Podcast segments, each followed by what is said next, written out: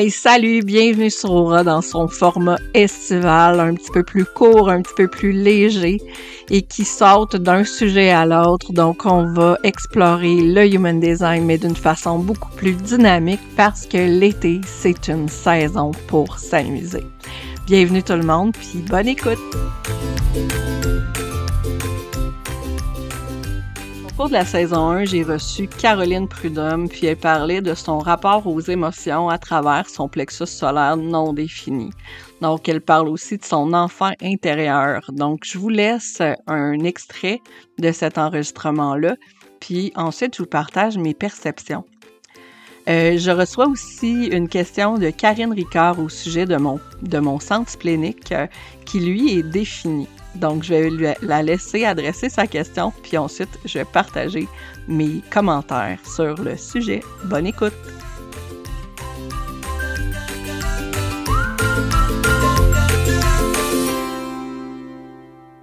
Je le sens que mon enfant intérieur, il est déclenché là, par rapport à ça, genre parce qu'elle est frue, parce qu'elle dit, genre, moi, j'ai jamais pu exprimer ces émotions-là. Pourquoi eux, ils ont le droit de le faire, tu sais?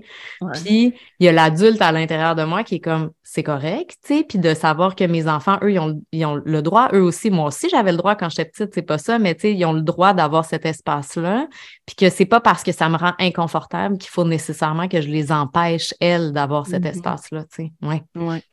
Là, on a un plexus solaire non défini, puis qu'on est confronté à des enfants qui ont un plexus solaire défini, ça peut déclencher des triggers. Puis les triggers, dans le fond, ce que c'est, quand on parle de triggers, c'est un inconfort qu'on ressent face à une situation dans le moment présent.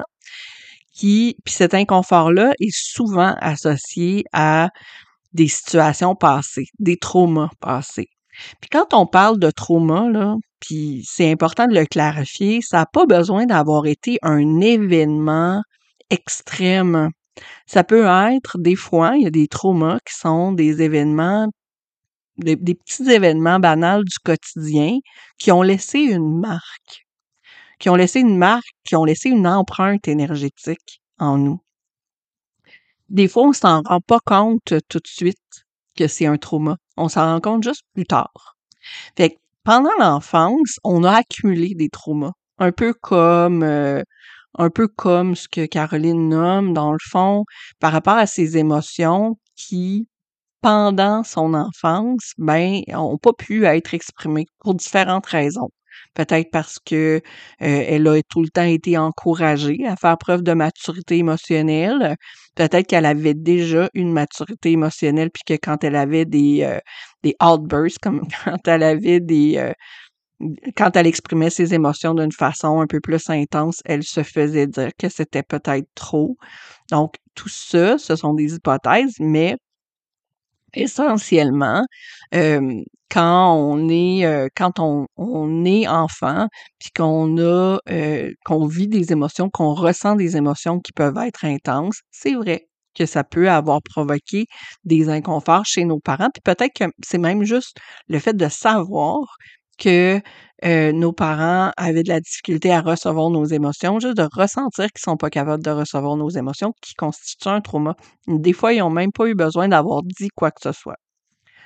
Donc, quand on devient un adulte, quand on devient un parent, puis qu'on est confronté à nos propres enfants qui, eux, vivent des émotions, mais là, on se retrouve à être face à une situation où on est nous-mêmes inconfortable, face aux émotions de nos enfants, on ne sait pas comment les gérer, on ne sait pas comment gérer l'inconfort que ça suscite en nous, surtout quand on a un plexus solaire qui est non défini.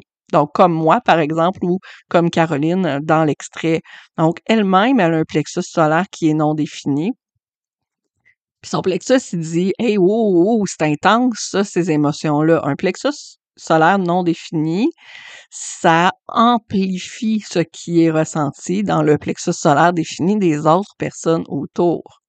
Donc, c'est pas qu'on est totalement insensible aux émotions, au contraire, c'est que ça devient important de se positionner comme observateur pour être capable de faire la distinction entre cet inconfort-là qu'on ressent puis quelque chose, une menace dans le fond. Donc, quand on est face à un inconfort, on peut être dans la réaction, puis on peut aussi être dans l'acceptation, tu sais. Il y a différentes façons de se positionner. Fait qu'en tant que personne, en tant qu'humain qui a été marqué par des épisodes au cours de l'enfance qui nous ont rendus inconfortables à exprimer nos propres émotions, nos propres ressentis, mais là, quand on se positionne comme parent, bien, c'est doublement inconfortable parce que là, on ne sait plus nécessairement comment gérer nos propres émotions, en plus d'avoir besoin de se positionner comme éducateur à notre enfant pour pouvoir l'aider à accueillir ses émotions. Ça devient vraiment très difficile, surtout que la pression de la société est mise pour qu'on, comme parents, on performe dans cet enseignement-là. Donc, on devient doublement, triplement, quadruplement pressurisé. Donc, d'apprendre à reconnaître quand c'est trop pour soi, apprendre à accepter, à accueillir le fait que on est des apprenants, nous autres aussi. Hein? Face à nos enfants, on n'en a jamais eu d'enfants. On n'a jamais été dans une situation de parentalité. Donc, c'est une expérience pour nous aussi. Donc, de savoir être parent avant de vivre l'expérience d'être parent, c'est impossible. Donc, c'est quelque chose qui s'apprend. Il y a une courbe d'apprentissage normale et naturelle. Puis ensuite, on a aussi en soi des blessures qui vont être déclenchées dans différentes circonstances, tout au long de notre cheminement dans la parentalité. Puis c'est tout à fait naturel, normal. Donc, c'est d'essayer aujourd'hui de prendre conscience de qu'est-ce qui a fonctionné, qu'est-ce qui a moins bien fonctionné, puis d'accepter de réessayer demain avec les apprentissages qu'on a faits aujourd'hui. Puis, ben, apprécier le processus, puis donner beaucoup d'amour à tout le monde, y compris soi-même. Je passe à la question suivante. Ton double lien entre ta gorge et ton chakra de l'instinct là, et des peurs, dont j'en oublie le nom, mais tu sais de quoi je parle? Splénique. Oui. Comment tu dirais que ça se manifeste le plus dans ta vie, puis comment tu gères cette énergie-là dans toute sa beauté, dans toute sa puissance? Ce serait ça ma question pour toi. Dans ma charte, mon centre splénique est attaché à ma gorge à travers le canal 1648, mais aussi à travers le canal 2057.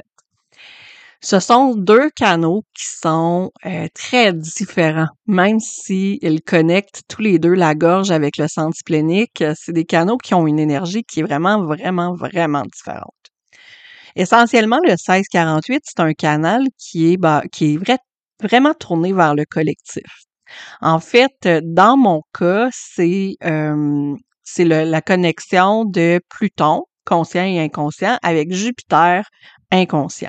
Donc, essentiellement, le travail qui se fait là, c'est un travail qui est très puissant. C'est un travail à travers lequel je connecte avec la société dans son entier.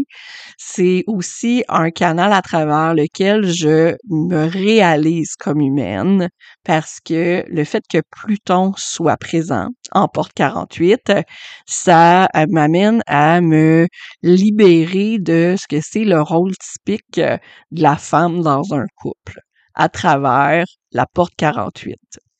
Donc, je trouve ça fascinant de voir que c'est aussi Jupiter inconscient parce que Jupiter inconscient, c'est la culture dans laquelle on veut baigner. Puis la culture dans laquelle je veux baigner, ce n'est pas que moi, c'est l'ensemble de l'humanité parce que c'est activé en ligne 6. Donc, la façon dont je pense le vivre, c'est à travers ce que je fais justement en HD. Ce n'est pas de me limiter à moi, mais aussi de faire de l'expansion dans le collectif. Donc, me réaliser en enseignant sur un sujet qui est spécifique, c'est-à-dire le HD, pour pouvoir améliorer le rapport aux extrêmes dans le collectif. Parce que mon Jupiter conscient, lui, est dans la porte 15, mais ça, on en parlera une autre fois. Le canal 2057, lui, c'est une énergie qui est très, très, très individuelle. Dans le fond, la porte 20 est activée par mon soleil inconscient, qui est dans ma croix d'incarnation, donc c'est la porte du présent. Puis la porte 57, c'est mon nœud du nord. C'est de faire confiance à mon intuition pour me guider dans le moment présent.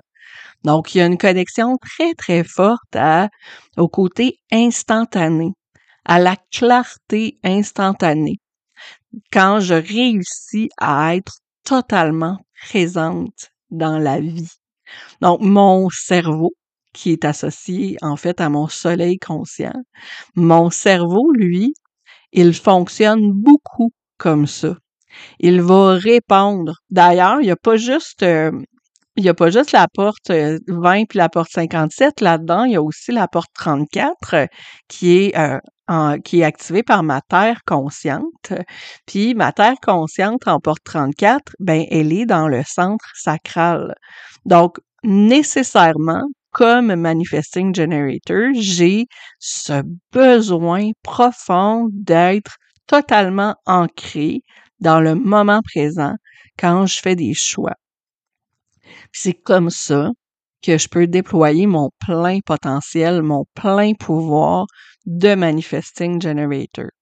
Fait que d'un côté, j'ai vraiment ce besoin profond-là de me réaliser comme humaine à travers le canal 1648, ce besoin profond-là de faire une différence dans le collectif, puis d'un autre côté, d'honorer le fait que mon énergie unique à moi est très intuitive et est très centrée dans le moment présent. Puis plus que je m'autorise à vivre la satisfaction, à vivre la joie là-dedans, plus je suis connectée à mon intuition, moins je m'attache aux peurs de peut-être me tromper, plus je peux faire, plus je peux m'accomplir.